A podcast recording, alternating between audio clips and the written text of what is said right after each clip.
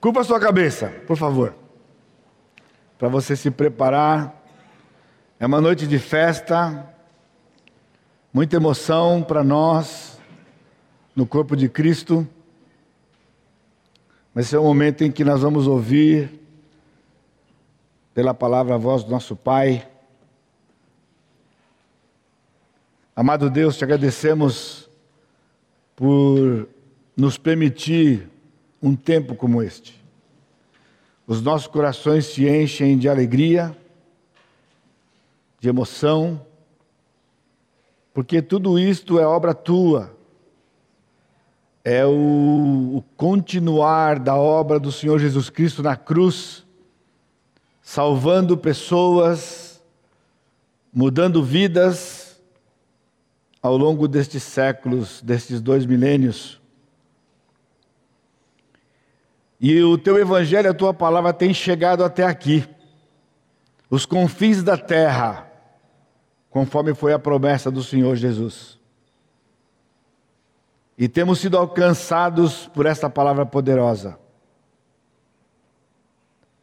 Obrigado porque o Senhor Jesus Cristo é vivo, porque o teu Santo Espírito habita em nós, e porque nós temos a tua palavra e podemos desfrutar dela, ouvir, ler, entender. Pai, abençoa cada um que tem chegado aqui essa noite. O Senhor conhece o coração de cada um. O Senhor sabe dos conflitos, as lutas, as dúvidas, as necessidades. E que cada um possa receber justa medida conforme o Senhor tem planejado na tua presença. E todo louvor, toda honra, toda glória e toda a nossa adoração pertencem a ti. E é no precioso nome do meu, do meu Senhor Jesus que eu te agradeço. Amém, Senhor.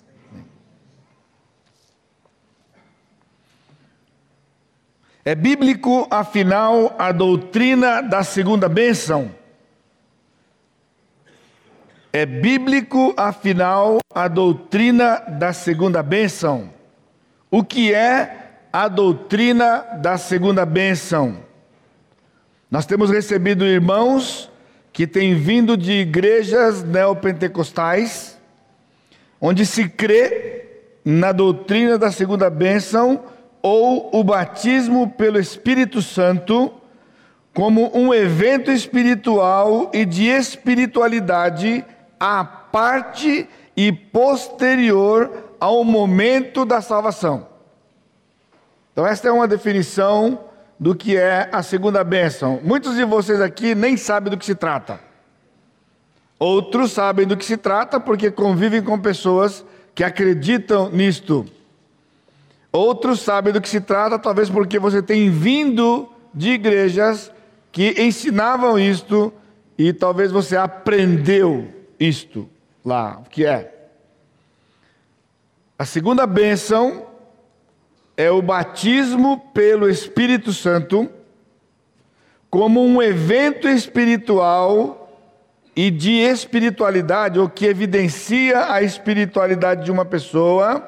Então, é um evento espiritual a parte posterior ao momento da salvação. Então, a primeira bênção é quando a pessoa é convertido, quando ele crê no Senhor Jesus Cristo. E então, a segunda bênção é quando ele é batizado pelo Espírito Santo. E a marca desta segunda bênção, via de regra, é o falar em línguas. Eu estou dizendo que é no conceito desses movimentos aí, ok? Hoje à noite eu não vou estar pregando um assunto aleatório, este não é um assunto aleatório, é que nós estamos retomando ou retornando a nossa série inacabada da exposição do livro de Atos para completá-la, assim como nós fizemos com o livro dos Salmos recentemente. Nós reiniciaremos efetivamente no próximo domingo, no capítulo 17, no verso 10, que foi onde nós paramos lá atrás, quando nós estávamos nessa série, paramos exatamente no capítulo 17, verso 9. Domingo passado, então, eu aproveitei a oportunidade deste, desta retomada, deste, retom, deste recomeço, para falarmos da igreja, como foi estabelecida em Atos 2, como sendo a igreja da mente e coração de Cristo, pré-anunciada em Mateus 16, 18. A inauguração e as primeiras décadas da igreja foi marcada por sinais e maravilhas, ou prodígios, como está escrito lá, que cessaram a partir do segundo século. Testemunhos do segundo século, se você entrar na internet e você procurar esse assunto, você tem material lá. Testemunho do segundo século é interessante porque os crentes do segundo século, eles sempre tocam neste assunto com uma linguagem de algo que aconteceu no passado, na geração anterior a deles, ou seja, na geração dos apóstolos que, que, fizeram, que viveram no primeiro século.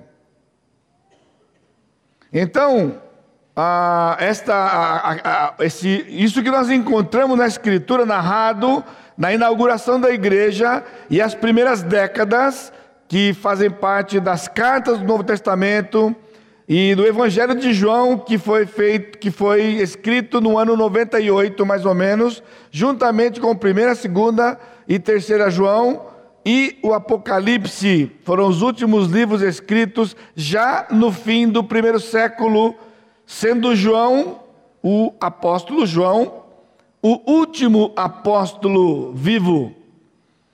E se você lembra de alguma daquelas vezes que eu preguei a mensagem aqui em na Páscoa, tem aquele episódio que Pedro sai correndo com ele para ir para o túmulo, né? E o João chega primeiro, porque João era provavelmente o apóstolo mais novo de todos eles. Era o apóstolo mais novo. E então, irmão de Tiago, Tiago é o primeiro apóstolo a morrer, ele foi é, martirizado, e então João, o último apóstolo a morrer. Ah, então, esse ambiente que nós encontramos no Novo Testamento, ele cessa ao final do primeiro século. Então, não existe é, a igreja do segundo século não tem estas práticas aqui. Mas estas práticas, elas foram revividas e houve um ressurgimento delas num fato histórico e eu estou falando para vocês de fato histórico comprovável. Você pode ler, você pode ler em livros históricos, você pode ler na internet, se você quiser. Aconteceu um evento uh, numa reunião de uma igreja em 1906, precisamente no dia 14 de abril de 1906, num culto liderado pelo pastor William J. Seymour, na rua Azusa 312, na Califórnia.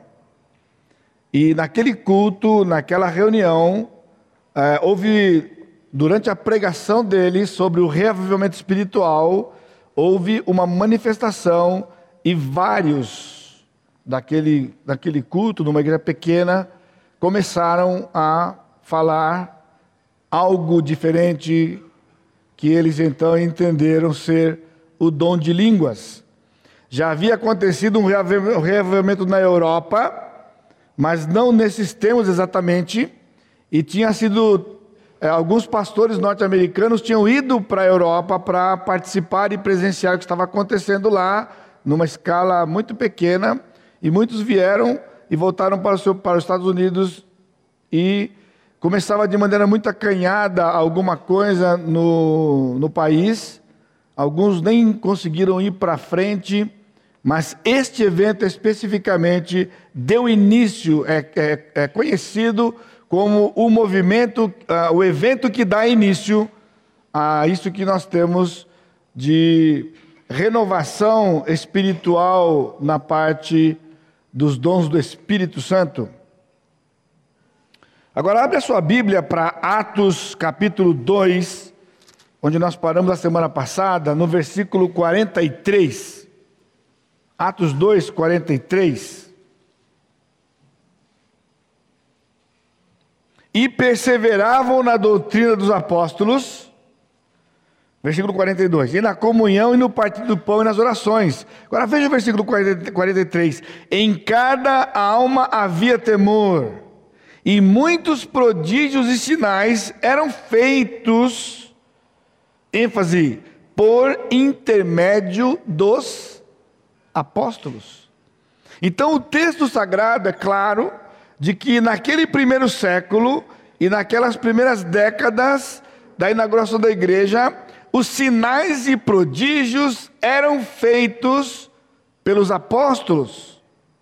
Isso não era uma prerrogativa do membro da igreja, do membro do corpo, eram os apóstolos que tinham recebido do Senhor o poder para fazer esses prodígios, esses sinais miraculosos. O apóstolo João morreu, ainda na virada do século, e com ele morreram alguns daqueles dons que a igreja desfrutou por cerca de 70 anos, mais ou menos. A evidência do poder do Espírito Santo num crente ou comunidade é marcada, segundo o neopentecostalismo, pelo falar em línguas, advindo do batismo pelo Espírito Santo, seguido de sinais e maravilhas, e as profecias direcionadas aos membros por profetas e profetisas. É comum, então, alguém que tem o dom do profeta ou a profetisa na igreja, nesses lugares, de dizer: O Senhor me mandou dizer para você, assim diz o Senhor, e então proferir uma profecia para essas pessoas. Agora, nós temos em 2 Pedro, capítulo 1, 21, escrito explicitamente que nenhuma profecia foi dada de particular interpretação. Nós não encontramos em nenhum lugar da Escritura, sobretudo no Novo Testamento, qualquer profecia que tenha sido dada para uma pessoa que diga respeito à sua vida particular ou pessoal. Como, por exemplo, hoje, é, Deus me disse que você vai casar com tal pessoa. É palavra do Senhor. E casamentos são contraídos nestes lugares como resultado desta palavra profética. Isso é completamente estranho ao Novo Testamento.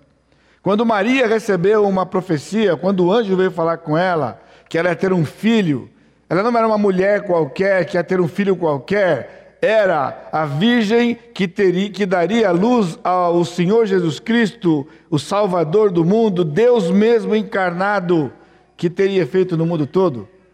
Só para você saber a diferença do que nós estamos falando.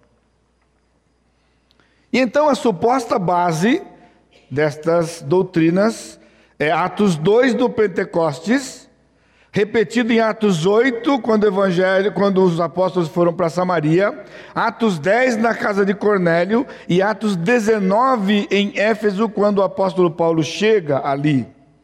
A da segunda bênção é Atos 2, Atos 8 e Atos 19, em que pessoas que já eram crentes, já eram convertidos, receberam o batismo num segundo momento. Agora, para você não se perder, eu estou mencionando para você que nós encontramos nessas três passagens, Atos 2, estava acontecendo em Jerusalém, quem estava reunido ali?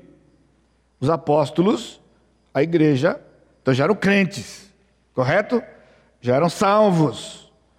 E o Espírito Santo desceu, distribuiu línguas de fogo, eles começaram a falar em outras línguas, e aconteceu então o batismo pelo Espírito Santo com Pedro, João, Mateus e todos os discípulos que estavam ali. Aconteceu de fato.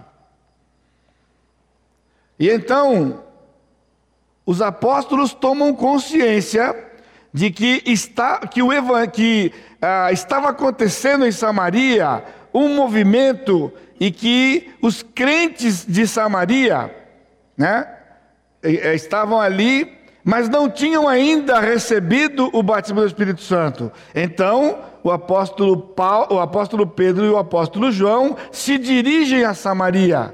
E numa reunião daqueles irmãos, acontece também o batismo pelo Espírito Santo. Um, o, o, evento posterior à conversão deles, por quê? Porque a conversão dos samaritanos aconteceu quando?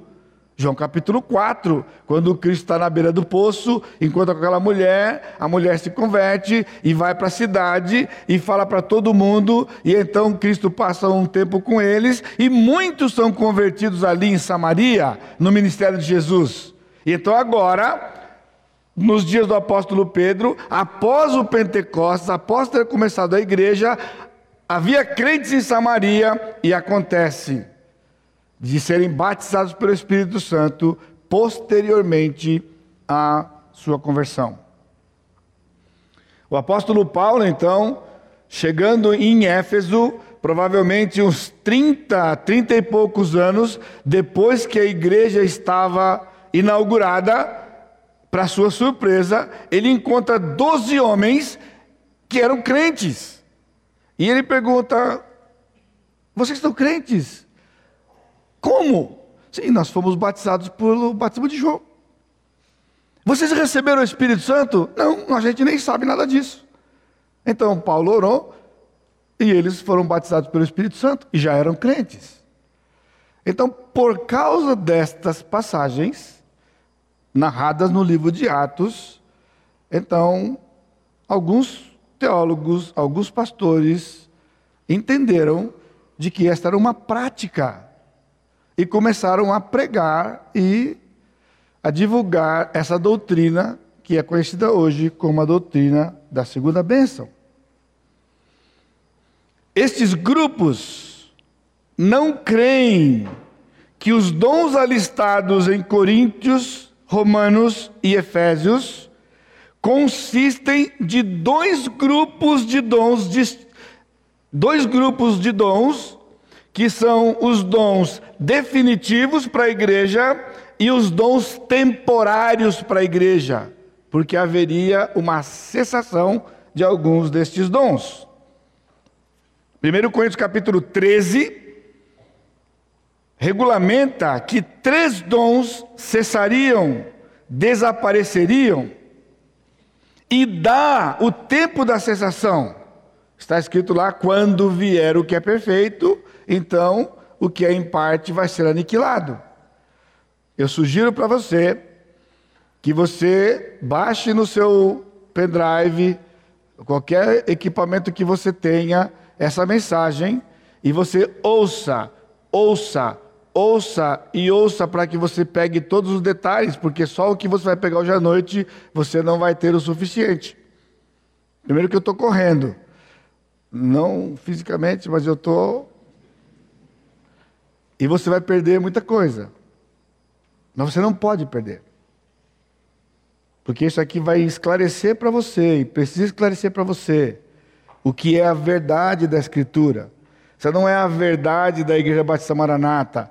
Isso não é porque a Igreja Batista Maranata acredita assim, é porque a Escritura diz assim. A pressão tem sido cada vez mais forte sobre os pastores de igrejas conservadoras. Porque ao longo de algumas décadas atrás, lá na década de 70 mais ou menos, o que estava acontecendo é que as igrejas tradicionais estavam passando por uma crise crise de, de evasão dos membros das igrejas. Isso nos Estados Unidos, isso no Brasil, que ainda era e é um país missionário no certo aspecto, né? principalmente naquela época e, e, algumas décadas antes. Né? A Europa hoje é um caos nessa parte. Você encontrar uma igreja na Europa hoje que tem 50, 60 membros é considerada uma igreja grande na Europa. Uma igreja de 100 membros Eles não, não usam o termo mega igreja, mas é uma igreja super grande. A não ser as igrejas do Estado. As igrejas que estão ligadas com o Estado, elas têm centenas de pessoas. Mas a mensagem não é uma mensagem pura, porque é uma mensagem controlada pelo Estado, seja na Inglaterra, seja na França, seja em vários lugares da Europa. As igrejas que estão institucionalizadas pelo governo, então elas crescem. As igrejas que são fiéis à palavra tendem a ter poucas pessoas. Agora, aqui é uma questão da soberania de Deus e a gente não vai entrar no mérito da coisa. Mas aquela crise e quando o pentecostalismo chega com força e começa, porque mexe com a emoção e começa a crescer, as igrejas começam a se tornar igrejas grandes, mega igrejas. E se você lembra, era uma época de crise financeira no nosso país e os países do terceiro mundo. E crise financeira, igreja pequena, o que acontece? Não entra recurso. Acredite se quiser. Essa é a questão. Então, hoje, há muitos pastores que têm balançado em até tentar reconsiderar o que acreditam, porque algumas poucas mudanças o povo começa a chegar, e os recursos começam a entrar, e aí a coisa começa a melhorar, financeiramente, economicamente e assim por diante. Tão mesquinho quanto isso. Décadas atrás, nas comunidades batistas e presbiterianas, era de que a convicção era de que os dons, como um todo, era uma característica exclusiva da igreja eh, primitiva e nem sequer tocavam no assunto.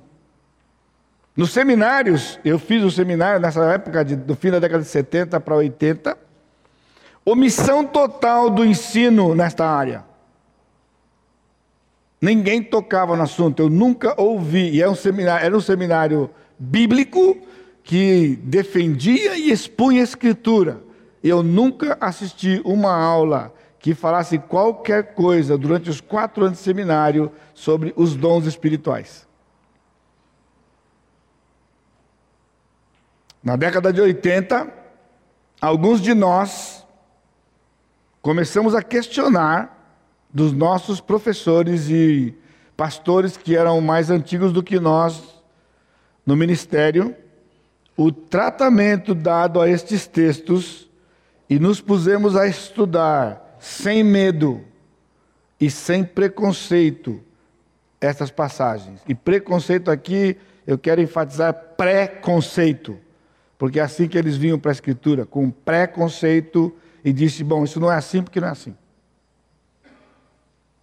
E quando eu cheguei aqui na igreja e comecei a ensinar, depois de algum tempo o pessoal estava ficando de olho: o pastor vai fazer alguma coisa e vai levar a igreja para o movimento pentecostal.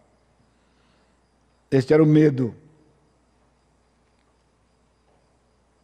O dia que entrou o violão na igreja, o pessoal ficou olhando torto para mim, só porque o violão entrou na igreja, porque quando eu cheguei era um órgão.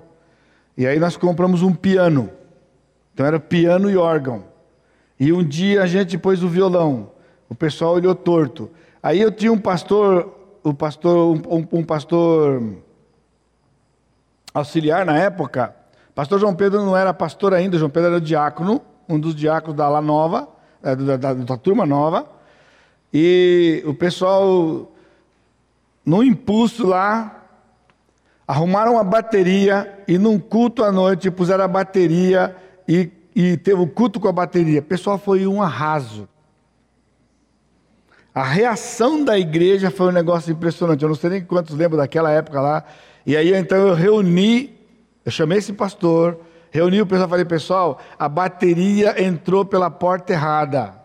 Então a bateria vai sair e ela voltará para a igreja o dia que ela entrar pela porta certa. Porque eu tinha que instruir o pessoal. Tinha que mostrar para eles que um instrumento como aquele violão ou aquela bateria, do jeito que ela está ali, ela não faz nada. Vocês estão escutando? Nem o piano não faz nada.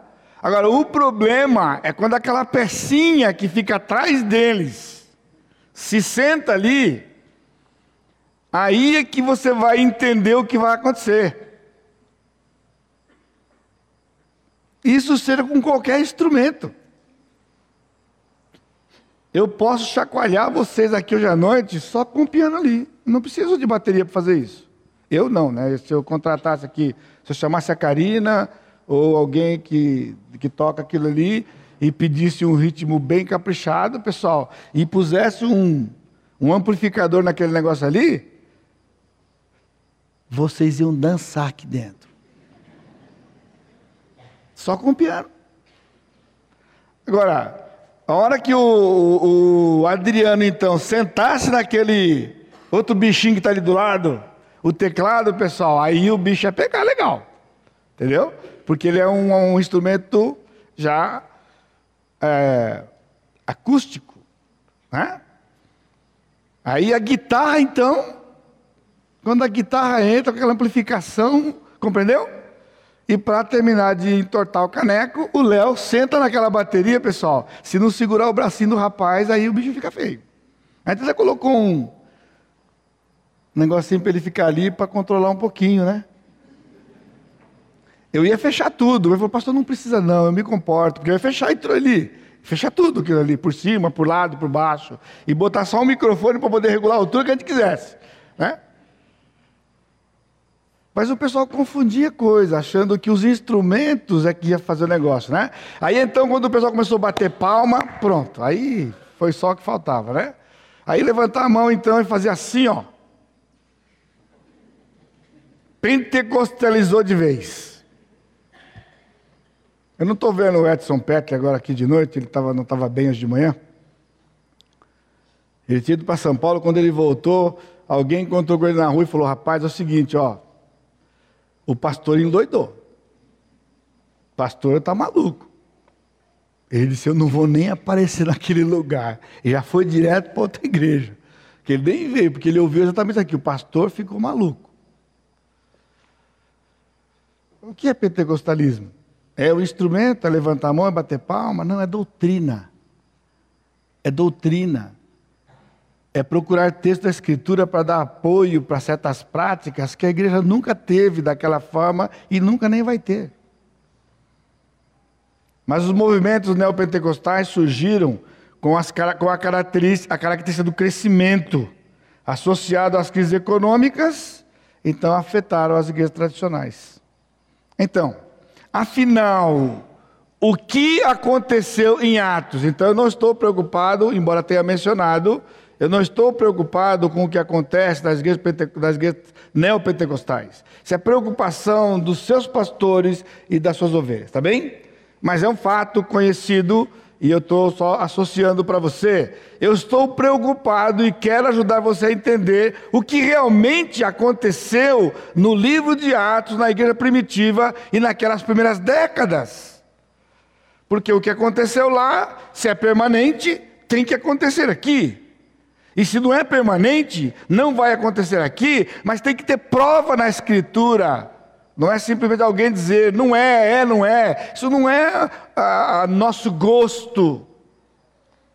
A minha promessa para a igreja está de pé, os outros pastores que fazem parte desse corpo está de pé, que é pregar a Escritura e não as nossas, os nossos desejos, preferências e tendências.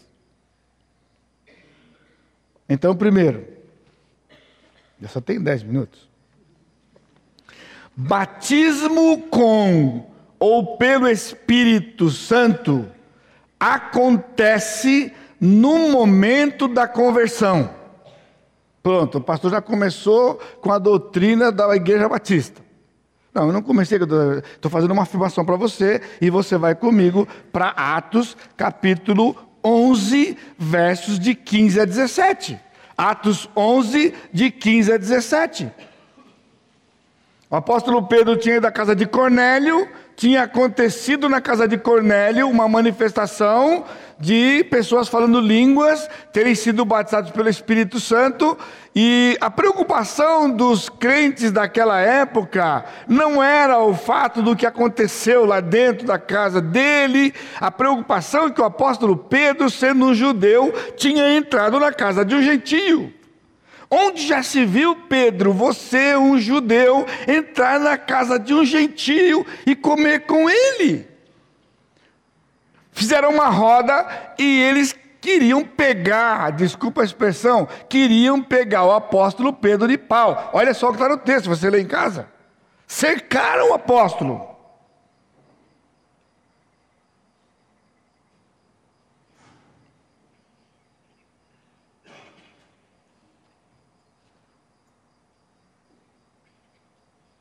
Versículo 1, só para você ver, chegou ao conhecimento dos apóstolos e dos irmãos, 11, 1, que estavam na Judéia, que também os gentios haviam recebido a palavra de Deus.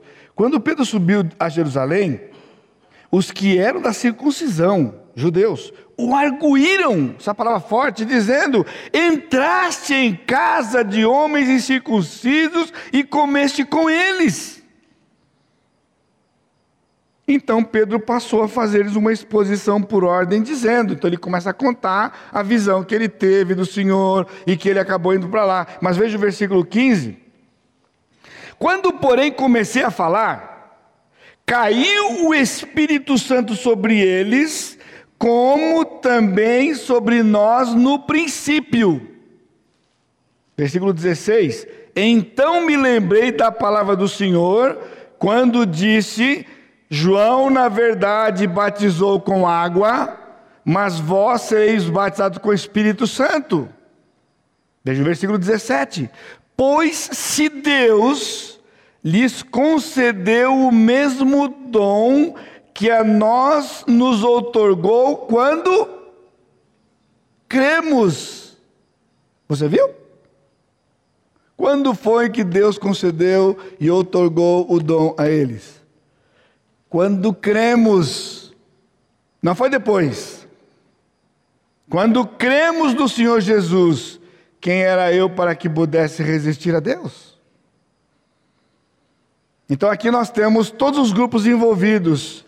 Vós sereis batizados com o Espírito Santo. João prometeu isso quando estava batizando no Rio Jordão. Eu batizo com água, mas aquele que vem depois de mim vai batizar vocês com o Espírito e com fogo. Já expliquei para você que com fogo é o julgamento dos incrédulos no futuro e o pelo Espírito seria aquela geração. A mensagem de João era: arrependei-vos porque é chegado o reino de Deus. O reino foi adiado pelo rei por falta de súditos, porque o rei chegou, se batizou, se identificou, e quando chegaram na crucificação de Jesus, o que eles disseram? Não temos rei senão César. Para se ter um reino, você precisa ter uma terra. A terra estava lá, Palestina. Você precisa ter um rei. O rei Jesus estava lá. Mas você precisa ter súditos. E não havia súditos. Porque o povo de Israel tinha como rei César e rejeitaram o Senhor Jesus. Então o que ele fez? Adiou o reino para o futuro.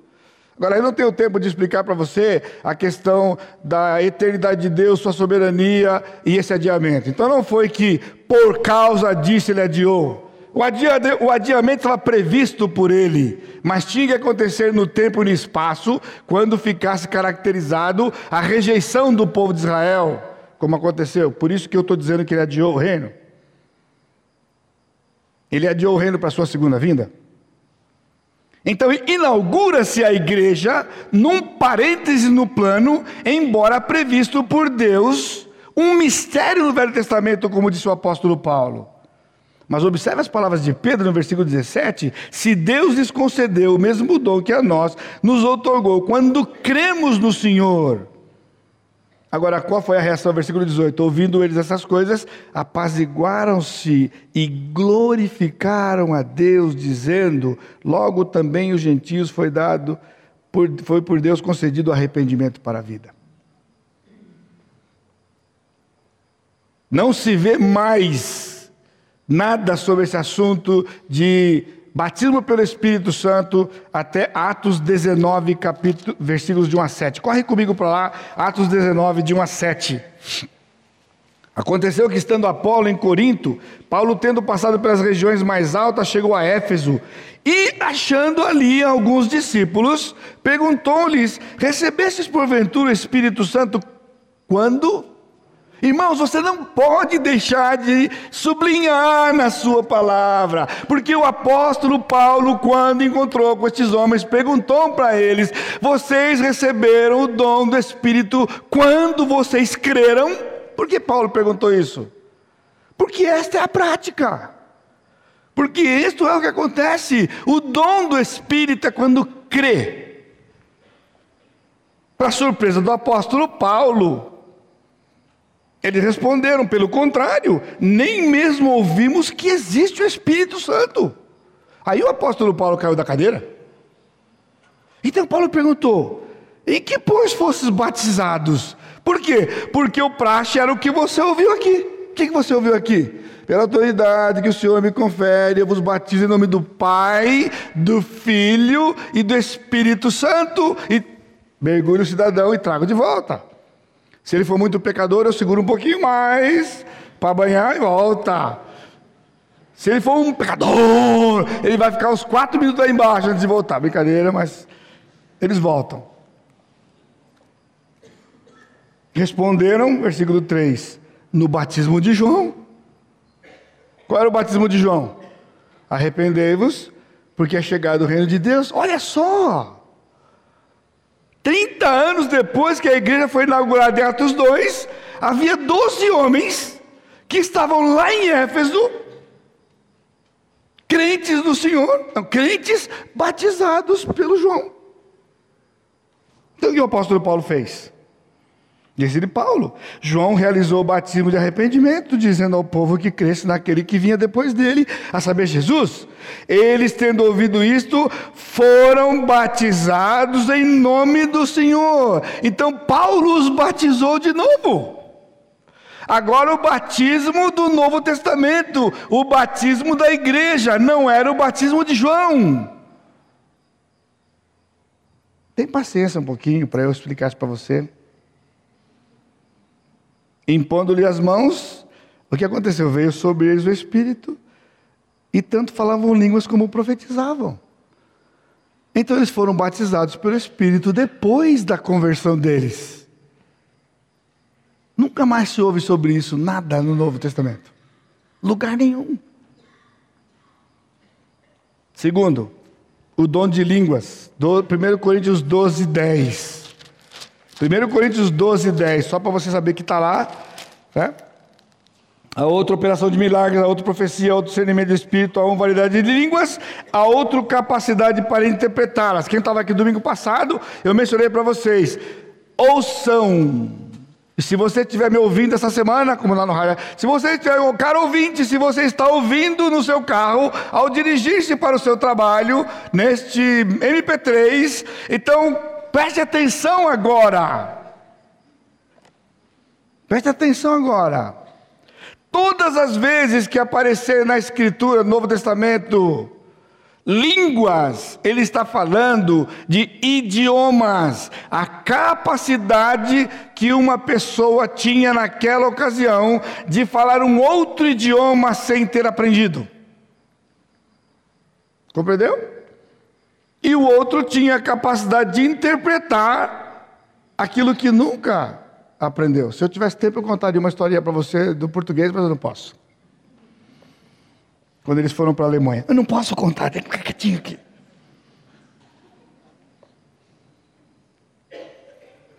A primeira manifestação do dom de línguas foi Atos capítulo 2. A segunda manifestação, Aliás, vamos ler o texto de Atos 8 em Samaria, versículo 14. Ouvindo os apóstolos que estavam em Jerusalém, que Samaria receberá a palavra de Deus, enviaram-lhe Pedro e João os quais descendo para lá oraram, para, eh, oraram por eles, para que recebessem o Espírito Santo, porquanto não havia ainda descido sobre nenhum deles, mas somente haviam sido batizados em nome do Senhor Jesus. Então lhes impuseram as mãos, receberam estes o Espírito Santo. E o texto para, não diz que teve línguas, não diz que teve nada, porque teve um atravessador aqui. E o atravessador foi o Simão. Quando Simão viu aquilo, que os apóstolos impunham as mãos e a coisa acontecia, então provavelmente aconteceu o dom, porque o camarada ficou assustado e falou: chegou e ofereceu o dinheiro. Escuta, quanto que eu tenho que pagar para ter esse dom aí? O que, que é o dom? De impor a mão, orar e o pessoal começar a falar línguas e começava. Aí o Pedro já, já foi lá e falou: Rapaz, você está mal, filho. Já pronunciou um negócio para ele complicado aqui. E amaldiçoou o dinheiro dele e assim por diante. A terceira manifestação, Atos 10, 44 a 48, que eu não vou ler para você, mas é o texto que está antecedendo ao texto do capítulo 11, Atos 10, 44 a 48. Você que me ouve nesta rádio, nesta manhã, você pode ler lá na sua, no, seu, no seu tablet nesse instante ou no seu celular, leia o texto. E você vai ver o que aconteceu na casa de Cornélio, que Pedro estava pregando e o Espírito Santo desceu e começaram a falar línguas. Agora ali, presta atenção, não é segunda bênção. Eles se converteram naquele instante, e no instante que eles se converteram, converteram, foram matados pelo Espírito Santo, que é aquilo que acontece com todo crente em todo tempo. Então eu estou explicando aqui agora o dom de línguas.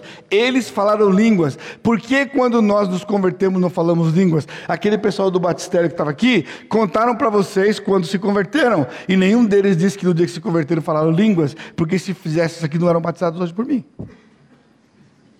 Primeiro ia mostrar que teve alguma coisa errada com o processo deles, depois eu ia então explicar e batizar. Paulo regulamentando o uso de dons no culto, 1 Coríntios capítulo 14. Você tem que ir comigo lá. Primeiro, estou de olho aqui, passou dois minutos. Segura, rapidinho aqui, ó. Primeiro, Atos capítulo. Não, 1 Coríntios, capítulo 14, verso 26. Você tem que ler isso aqui. Você tem que meditar. Você tem que ter isso no coração. Que fazer, pois, irmãos, quando vos reunis? Agora, isso aqui é a época que acontecia.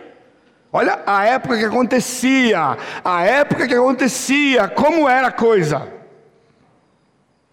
que fazer, pois, irmãos, quando vos reunir? Porque Coríntios estava numa bagunça. Como nos dias de hoje. O pessoal precisa ler Coríntios. Quando vos reunis, um tem salmo, outro doutrina, esse traz revelação, aquele outra língua, e ainda e outro interpretação. Seja tudo feito para edificação. Aí ele vai regulamentar.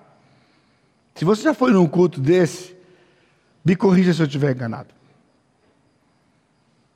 No caso de alguém falar em outra língua, num outro idioma, que não sejam mais do que dois, quando muito, três, e isto sucessivamente. Você sabe o que é sucessivamente? Por favor, eu não estou apelando, não, tá bom? É porque tem algumas pessoas que não sabem o que é sucessivamente. Eles acham que sucessivamente é sinônimo de simultaneamente. Irmãos, simultaneamente não é sinônimo de sucessivamente. Na escola, pessoal, na língua portuguesa, simultaneamente é antônimo de sucessivamente. É o Antônio. Lembra do Antônio, então? Antônimo. Lembra lá? O oposto sucessivamente, e haja quem interprete. Mas não havendo intérprete, fique calado na igreja, falando consigo mesmo e com Deus. Um, dois, no máximo três, um depois do outro, e tem que ter intérprete. Então, se você for em algum lugar e isso acontecer, eu vou até. Não vou mudar, mas eu vou ficar meio intrigado, sabe? Porque nos meus quase 60 anos, e 50 de, de, de igreja, e 48 de convertido, e, e quase 40 de ministério, eu nunca vi. O que eu vejo, sem nenhuma demagogia e sem nenhuma apelação, é todo mundo, quando começa, fica aquele negócio falando tudo ao mesmo tempo, e o pessoal tem um sininho que alguém está de olho lá. Quando que começou a orar, né? Porque ele começa a orar e aí o pessoal começa e vai, vai, vai, vai, todo mundo junto. Aí o irmão para de orar, mas está todo mundo falando ao mesmo tempo, ninguém escuta. Então, aí o pessoal para. Espírito Santo controlado pelo sininho. Pessoal, é, é, é, infelizmente é o que acontece.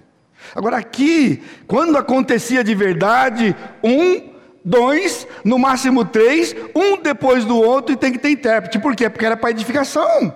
O povo tinha que saber o que estava sendo falado. Tratando-se de profeta, falavam apenas dois ou três. E os outros julguem. Se, porém, vier revelação a outro, que esteja sentado, cale-se o primeiro. Até eu mencionei no meu grupo ontem lá, da rede ministerial, né? Que no, no ditado português, o ditado do Brasil, qual que é? Quando um burro fala, o outro abaixa a orelha. Aqui não. Aqui o profeta está falando. E ele está falando. Se levantasse um outro profeta, o primeiro tinha que sentar. Por quê? Por que esse cuidado do Senhor? Por quê? Porque era possível que o camarada levantasse e recebia a profecia do Senhor e se empolgasse, saía do espírito e entrava na carne. Quando ele saía do espírito entrava na carne, o Senhor movia outro profeta, outro levantava e o camorro tinha que sentar. Sabe que é o seguinte: na carne não, fi. Ô fi, na carne não. No espírito. Porque era tudo no espírito. Os espíritos profetas estão sujeitos aos profetas. Porque Deus não é de confusão e sim de paz, como em todas as igrejas. Versículo 34. Eu vou falar bem baixinho, porque eu estou terminando.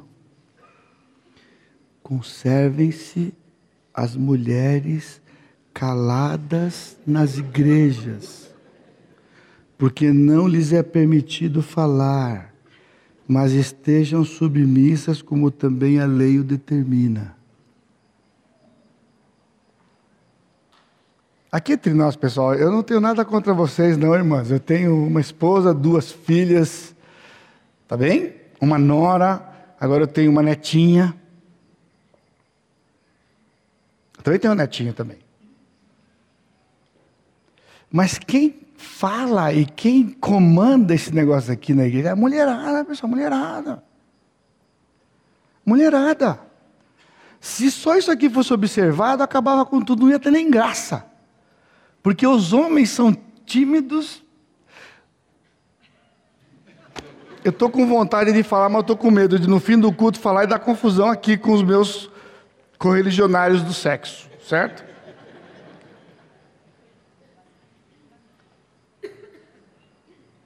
Porque na igreja quem faz e acontece é a mulherada. Chegou um casal aqui alguns anos atrás, e aí eles ficaram uns dois meses frequentando a igreja, e eles falaram assim, pastor, sabe o que eu observei aqui nessa igreja? Como que os homens são envolvidos e ativos aqui. Olha, o senhor tem uma bênção aqui na sua igreja, não é? Eu falei, não, isso aqui é ensino. Isso aqui não é acaso, não é ensino. Isso aqui é Bíblia. Os homens lideram. Agora, eu não contei para eles que um dia eu chamei os homens lá no, no, no segundo andar lá da Maranatinha, uma reunião. Falei, eu quero uma reunião com todos os homens da igreja. E a Valéria ali, a mulherada lá no, no, salão, vão, vão fazer uma escola dominical para elas. não contei o que ia falar, ficou todo mundo curioso. O que que o pastor vai conversar com os homens? Porque eu não falei. Quando eu chamei, eu falei assim, pessoal, é o seguinte, eu quero perguntar para vocês, até quando eu vou ficar pastoreando as esposas de vocês? Porque elas estão vindo para mim. Quando eu tenho que ir para vocês. Pergunta e vocês não sabem. Ah, vai falar com o pastor. Não, vai falar com o pastor, não. Assume o seu papel de marido. Cabeça da sua casa. Eu não vou mais ficar respondendo perguntas da sua mulher. Porque não é assim que funciona. Você tem que assumir a sua responsabilidade. Você vem, pergunta para mim, eu ministro para você e você cuida da sua casa. Você não vai dar. Você está entendendo? A mulher fica calada na igreja. Pergunta para o marido em casa. Agora você acha que isso aqui é inferioridade? Não, é uma questão de ordem. Porque se liberar a mulher dá para falar, pessoal, ninguém mais fala. Agora, um dia eu, eu, eu, ficou complicado no seminário, né? Porque eu dava aula, né? E aí eu cheguei um dia e eu falei para o pessoal assim: eu cheguei hoje aqui na aula e hoje eu vou provar na Bíblia para vocês, vou provar na Escritura para vocês que não vai ter mulher no céu. Estava dando aula de Apocalipse para eles. Aí ficou todo mundo curioso, tal. Cheguei a abrir Apocalipse 8:1. Apocalipse 8:1 diz o seguinte: e houve meia hora de silêncio no céu.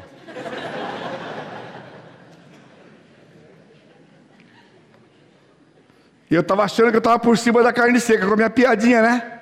Aí, uma irmãzinha, toda modesta, levantou a mão e falou assim, pastor, eu posso dizer uma coisa para o senhor?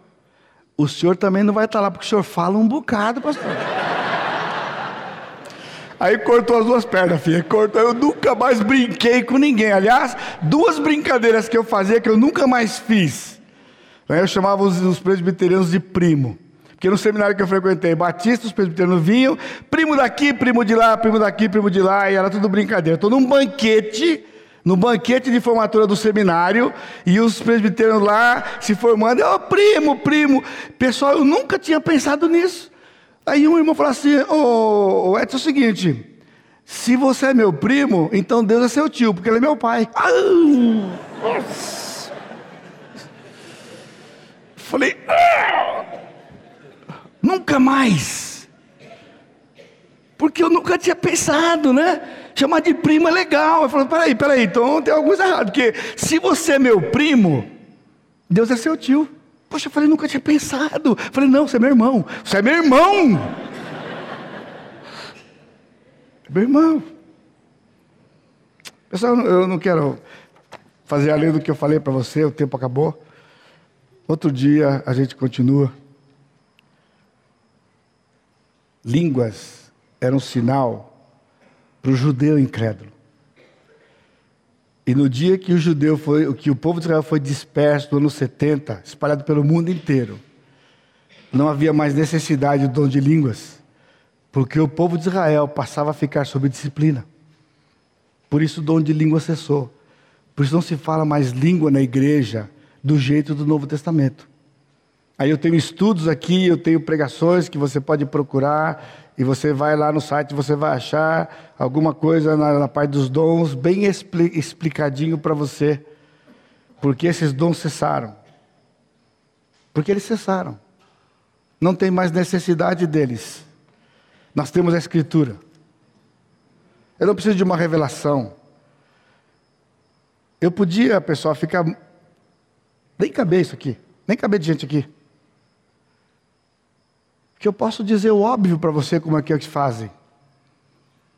Deus me revelou que tem alguém aflito aqui hoje à noite e que está precisando de uma palavra do Senhor. Joia? Qual é a possibilidade? Todas. E agora acabar o culto, vai chegar várias aqui, pastor. O Senhor falou para o meu coração. Estou aflito. O Senhor revelou para você. Pronto. Vai correr pela cidade. A semana que vem eu tenho mais 20 aqui. Para não dizer mais 50. É assim que funciona. Agora, aqui na igreja, eu não preciso fazer isso para você. Se você está aflito, nós estamos aqui como pastores, como ovelhas que podem ajudar você para tirar a sua aflição. Se você está necessitado de alguma coisa, eu não preciso de uma revelação de dizer que tem alguém aqui passando necessidade e precisa de uma ajuda e Deus me revelou. Porque aqui na igreja é ensinado que se tem uma necessidade, você é membro desse corpo, você procura o irmão Carlos de Caraí como líder dos diáconos e diz o que está acontecendo e você vai ser assistido. Você vai ser assistido com o que você precisar. Nem que todos nós aqui temos que tirar todo o dinheiro que nós temos para suprir a sua necessidade, porque isso é o que está na Bíblia. Eu não preciso de uma revelação para fazer isso. Isso é corpo, isso aqui é o corpo de Cristo. Você diz e a resposta está na palavra e você é assistido. É assim que funciona. Eu não preciso usar desses artifícios que trazem, que, que vai me projetar ou nos projetar como pastores para um poder para que você venha aqui. Por que, que você veio aqui? Porque você queria ouvir a palavra. Por isso você veio aqui. Você não queria uma demonstração de poder, além do poder que está nesse livro aqui, das palavras desse livro aqui, que tem o poder transformador e todas as respostas que você precisa para a glória do Senhor.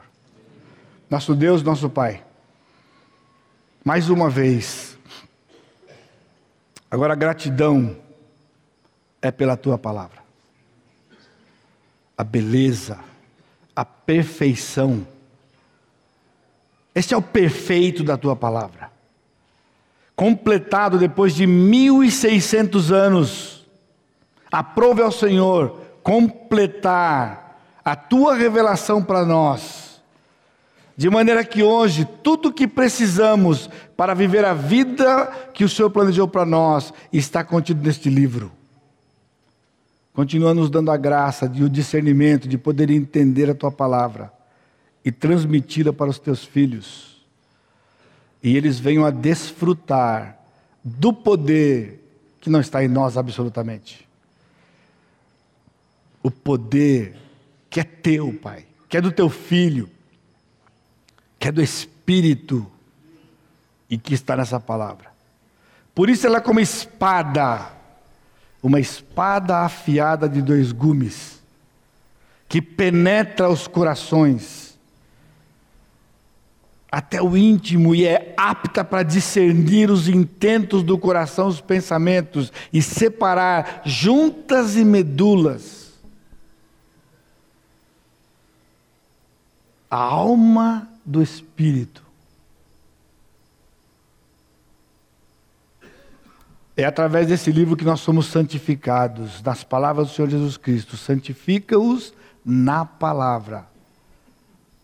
Na verdade, a tua palavra é a verdade. Obrigado pela paciência dos teus filhos. Obrigado pela bondade dos visitantes em nos acompanhar.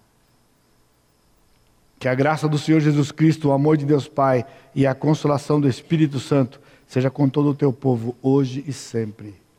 Amém, Senhor. Amém. Deus abençoe, obrigado.